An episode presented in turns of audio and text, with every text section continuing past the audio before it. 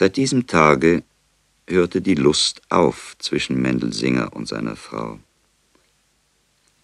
Wie zwei Menschen gleichen Geschlechts gingen sie schlafen, durchliefen die Nächte, erwachten sie des Morgens.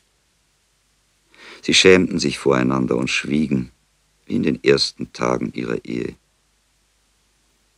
Die Scham stand am Beginn ihrer Lust und am Ende ihrer Lust stand sie auch. Dann war auch sie überwunden. Sie redeten wieder, ihre Augen wichen nicht mehr einander aus, im gleichen Rhythmus alterten ihre Gesichter und ihre Leiber, wie Gesichter und Leiber von Zwillingen. Der Sommer war träge und schweren Atems und arm an Regen. Tür und Fenster standen offen. Die Kinder waren selten zu Haus. Draußen wuchsen sie schnell, von der Sonne befruchtet. Sogar Menuchim wuchs. Seine Beine blieben zwar gekrümmt, aber sie wurden ohne Zweifel länger. Auch sein Oberkörper streckte sich. Plötzlich eines Morgens stieß er einen nie gehörten, schrillen Schrei aus. Dann blieb er still. Eine Weile später sagte er, klar und vernehmlich, Mama. Deborah stürzte sich auf ihn, und aus ihren Augen, die lange schon trocken gewesen waren, flossen die Tränen, heiß, stark, groß, salzig, schmerzlich und süß. Sag Mama. Mama, wiederholte der Kleine. Ein Dutzendmal wiederholte er das Wort. Hundertmal wiederholte es Deborah. Nicht vergeblich waren ihre Bitten geblieben. Menuchim sprach. Und dieses eine Wort der Missgeburt war erhaben wie eine Offenbarung, mächtig wie ein Donner, warm wie die Liebe, gnädig wie der Himmel, weit wie die Erde, fruchtbar wie ein Acker, süß wie eine süße Frucht. Es war mehr als die Gesundheit der gesunden Kinder. Es bedeutete, dass Menuchim stark und groß, weise und gütig werden sollte, wie die Worte des Segens gelautet hatten. Allerdings noch andere verständliche Laute kamen nicht mehr aus Menuchims Kehle. Lange Zeit bedeutete dieses eine Wort, das er nach so schrecklichem Schweigen zustande gebracht hatte, Essen und Trinken, Schlafen und Lieben, Lust und Schmerz, Himmel und Erde. Obwohl er nur dieses Wort bei jeder Gelegenheit sagte, erschien er seiner Mutter Deborah beredt wie ein Prediger und reich an Ausdruck wie ein Dichter. Sie verstand jedes Wort, das sich in dem einen verbarg. Sie vernachlässigte die älteren Kinder. Sie wandte sich von ihnen ab. Sie hatte nur einen Sohn, den einzigen Sohn. Menuchim. Vielleicht brauchen Segen eine längere Zeit zu ihrer Erfüllung als Flüche.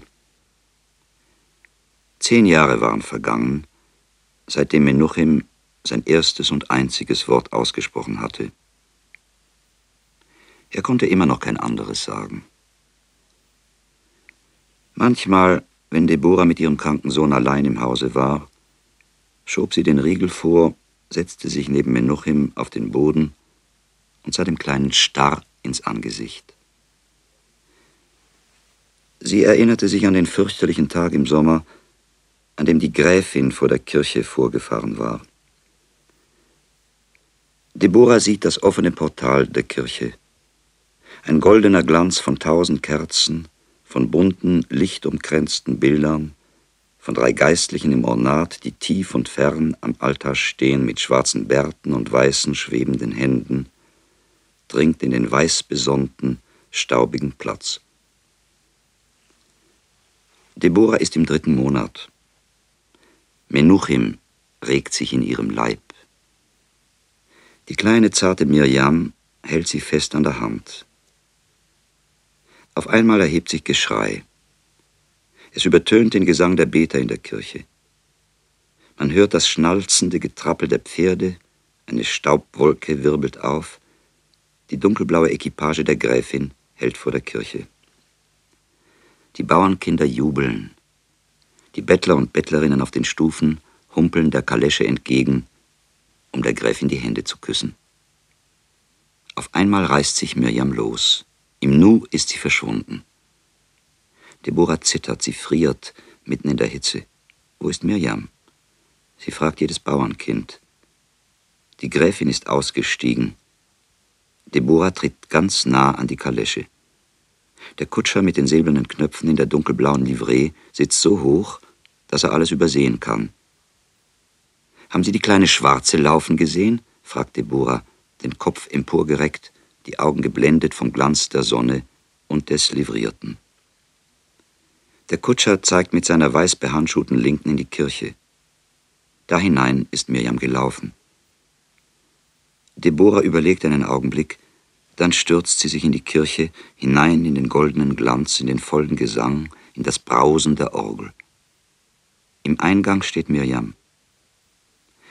Deborah ergreift das Kind, schleppt es auf den Platz, rennt die heißen, weißglühenden Stufen hinunter, flüchtet wie vor einem Brand. Sie will das Kind schlagen, aber sie hat Angst. Sie rennt das Kind hinter sich herziehend in eine Gasse. Nun ist sie ruhiger. Du darfst dem Vater nichts davon erzählen, keucht sie. Hörst du, Mirjam? Seit diesem Tage weiß Deborah, dass ein Unglück im Anzug ist. Ein Unglück trägt sie im Schoß. Sie weiß es und schweigt. Sie schiebt den Riegel wieder zurück, es klopft an der Tür. Mendel ist da. Früh ergraut ist sein Bart. Früh verwelkt waren auch Angesicht, Körper und Hände Deborahs. Stark und langsam wie ein Bär war der älteste Sohn Jonas.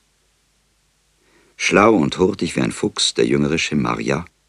Kokett und gedankenlos wie eine Gazelle die Schwester Mirjam. So wie sie durch die Gassen huschte, Botengänge zu besorgen, Schlank und schmal, ein schimmernder Schatten, ein braunes Gesicht, ein großer roter Mund, ein goldgelber Schal unter dem Kinn in zwei wehende Flügel geknotet und die zwei alten Augen mitten in der braunen Jugend des Angesichts. So fiel sie in die Blickfelder der Offiziere von der Garnison und blieb haften in ihren sorglosen, lustsüchtigen Köpfen. Mancher stellte ihr manchmal nach. Nichts anderes nahm sie von ihren Jägern zur Kenntnis, als was sie durch die äußeren Tore der Sinne gerade nachschicken konnte. Ein silbernes Klirren und Rasseln von Sporen und Wehr, einen verwehenden Duft von Pomade und Rasierseife, einen knalligen Schimmer von goldenen Knöpfen, silbernen Borten und blutroten Riemen aus Juchten. Es war wenig. Es war genug. Gleich hinter den äußeren Toren ihrer Sinne lauerte die Neugier in Mirjam, die Schwester der Jugend, die Künderin der Lust. In einer süßen und heißen Furcht floh das Mädchen vor seinen Verfolgern, nur um den schmerzlichen, erregenden Genuss der Furcht auszukosten, floh es durch Meergassen, viele Minuten länger, es flüchtete auf Umwegen, nur um wieder fliehen zu können, ging Mirjam häufiger als nötig war aus dem Haus. An den Straßenecken hielt sie ein und warf Blicke zurück. Lockspeise den Jägern. Es waren Mirjams einzige Genüsse. Selbst wenn jemand vorhanden gewesen wäre, der sie verstanden hätte, ihr Mund wäre verschlossen geblieben. Denn die Genüsse, sind stärker, solange sie geheim bleiben.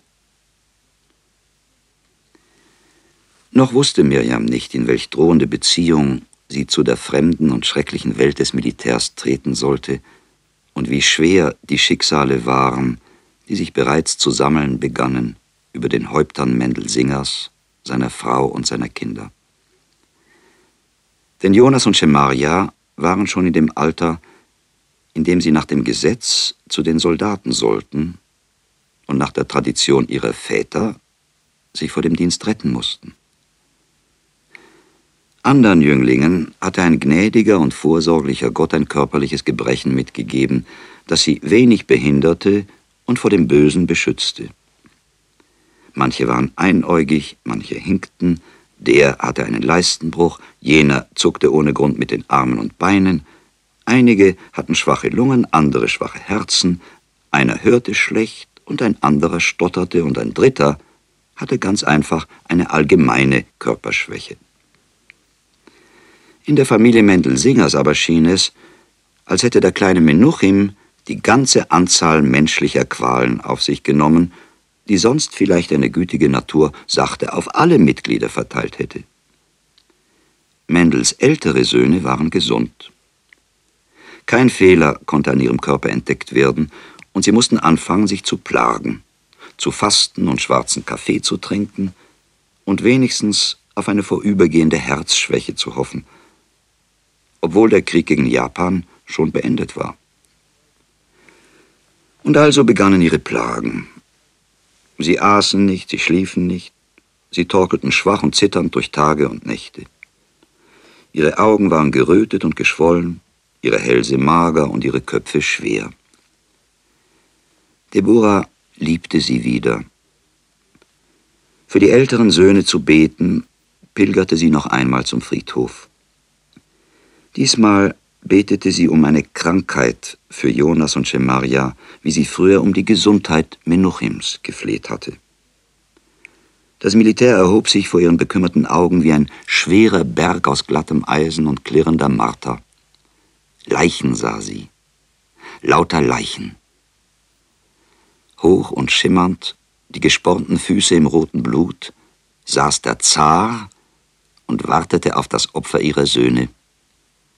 Sie gingen ins Manöver. Schon dies allein war ihr der größte Schrecken.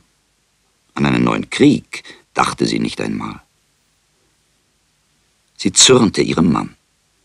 Mendelsinger, was war er? Ein Lehrer. Ein dummer Lehrer dummer Kinder. Sie hatte anderes im Sinn gehabt, als sie noch ein Mädchen gewesen war. Mendelsinger indessen trug nicht leichter am Kummer als seine Frau. Am Sabbat in der Synagoge, wenn das gesetzlich vorgeschriebene Gebet für den Zaren abgehalten wurde, dachte Mendel an die nächste Zukunft seiner Söhne. Schon sah er sie in der verhassten Drillig-Uniform frischer Rekruten.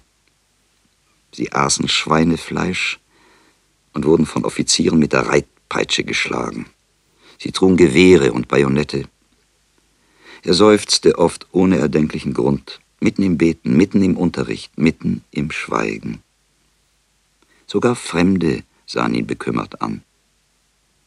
Nach seinem kranken Sohn hatte ihn niemals jemand gefragt. Aber nach seinen gesunden Söhnen erkundigten sich alle. Am 26. März endlich fuhren die beiden Brüder nach Targi. Sie zogen beide das Los. Beide waren tadellos und gesund. Beide wurden genommen. Noch einen Sommer durften sie zu Hause verbringen. Im Herbst sollten sie einrücken. An einem Mittwoch waren sie Soldaten geworden. Am Sonntag kehrten sie heim. Am Sonntag kehrten sie heim, mit Freikarten des Staates ausgerüstet. Schon reisten sie auf Kosten des Zaren, Viele ihresgleichen fuhren mit ihnen. Es war ein langsamer Zug. Sie saßen auf hölzernen Bänken unter Bauern. Die Bauern sangen und waren betrunken. Alle rauchten den schwarzen Tabak, in dessen Rauch noch eine ferne Erinnerung an Schweiß mitduftete. Alle erzählten einander Geschichten. Jonas und Schemaja trennten sich nicht für einen Augenblick. Es war ihre erste Reise mit der Eisenbahn. Oft tauschten sie die Plätze, jeder von ihnen wollte ein wenig am Fenster sitzen und in die Landschaft sehen. Ungeheuer weit erschien Schemaria die Welt. Flach war sie in Jonas Augen, sie langweilte ihn. Der Zug fuhr glatt durch das flache Land wie ein Schlitten über Schnee. Die Felder lagen in den Fenstern, die bunten Bäuerinnen winkten. Wo sie in Gruppen auftauchten, antwortete ihnen im Waggon ein dröhnendes Geheul der Bauern. Schwarz, schüchtern und bekümmert saßen die zwei Juden unter ihnen, in die Ecke gedrängt vom Übermut der Trunkenen. Ich möchte ein Bauer sein, sagte plötzlich Jonas. Ich nicht, erwiderte Schemaria. Ich möchte ein Bauer sein, wiederholte Jonas. Ich möchte betrunken sein und mit den Mädchen da schlafen. Ich will sein, was ich bin, sagte Schemaria. Ein Jude wie mein Vater Mendelsinger. Kein Soldat und nüchtern. Ich freue mich ein bisschen, dass ich Soldat werde, sagte Jonas. Du wirst schon deine Freuden erleben. Ich möchte lieber ein reicher Mann sein und das Leben sehen. Was ist das Leben? Das Leben, erklärte Shimaria, ist in großen Städten zu sehen. Die Bahnen fahren mitten durch die Straßen. Alle Läden sind so groß wie bei uns die Gendarmeriekaserne. Die Schaufenster sind noch größer.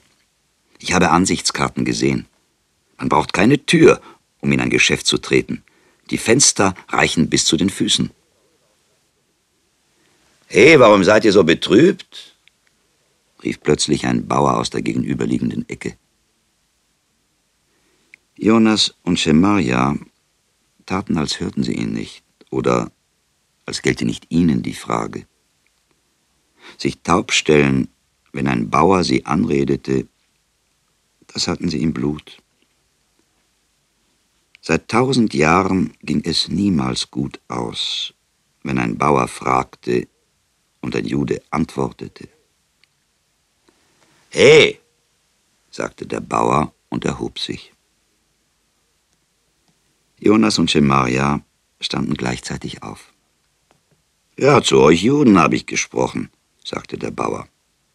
Habt ihr noch nichts getrunken? Haben schon getrunken, sagte Schemaria. Ich nicht, sagte Jonas. Der Bauer holte eine Flasche hervor, die er unter der Joppe an der Brust getragen hatte. Sie war warm und schlüpfrig und roch nach dem Bauern stärker als nach ihrem Inhalt. Jonas setzte sie an den Mund. Er entblößte die blutroten, vollen Lippen. Man sah zu beiden Seiten der braunen Flasche die weißen, starken Zähne. Jonas trank und trank. Er spürte nicht die leichte Hand des Bruders, die ihn mahnend am Ärmel berührte. Mit beiden Händen, einem riesigen Säugling ähnlich, hielt er die Flasche. An seinen emporgereckten Ellenbogen schimmerte weißlich das Hemd durch den zerriebenen, dünnen Stoff. Regelmäßig, wie ein Kolben an einer Maschine, stieg und sank sein Adamsapfel unter der Haut des Halses. Ein leises, ersticktes Gurgeln grollte aus seiner Kehle. Alle sahen zu, wie der Jude trank. Jonas war fertig. Die leere Flasche fiel ihm aus den Händen und seinem Bruder Schemaria in den Schoß. Er selbst sank ihr nach, als müsste er den gleichen Weg nehmen wie sie. Der Bauer streckte die Hand aus und er bat stumm die Flasche von Schemaria wieder. Dann liebkoste er mit dem Stiefel ein wenig die breiten Schultern des schlafenden Jonas.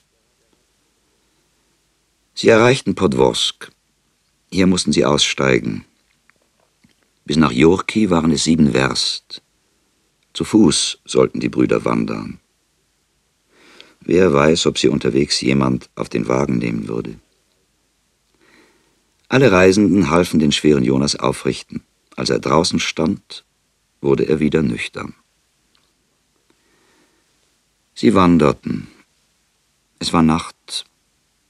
Den Mond ahnten sie hinter milchigem Gewölk. Auf den Schneefeldern dunkelten einzelne unregelmäßig konturierte Erdflecken wie Kratermünder. Der Frühling schien aus dem Wald einher zu wehen. Jonas und Schemaria gingen schnell auf einem schmalen Weg. Sie hörten das zarte Knistern der dünnen, spröden Eishülle unter ihren Stiefeln, ihre weißen, rundlichen Bündel, trugen sie geschultert an Stöcken.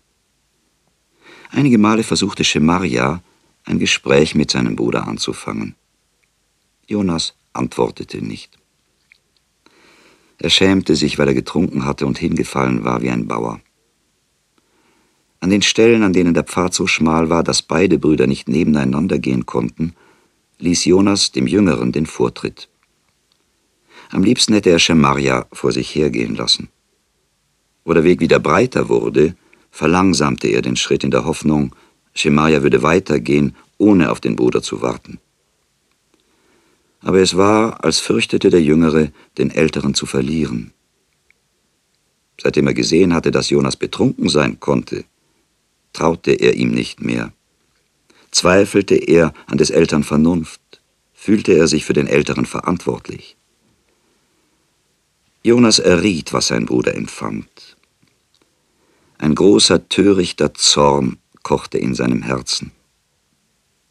Lächerlich ist Schemaria, dachte Jonas.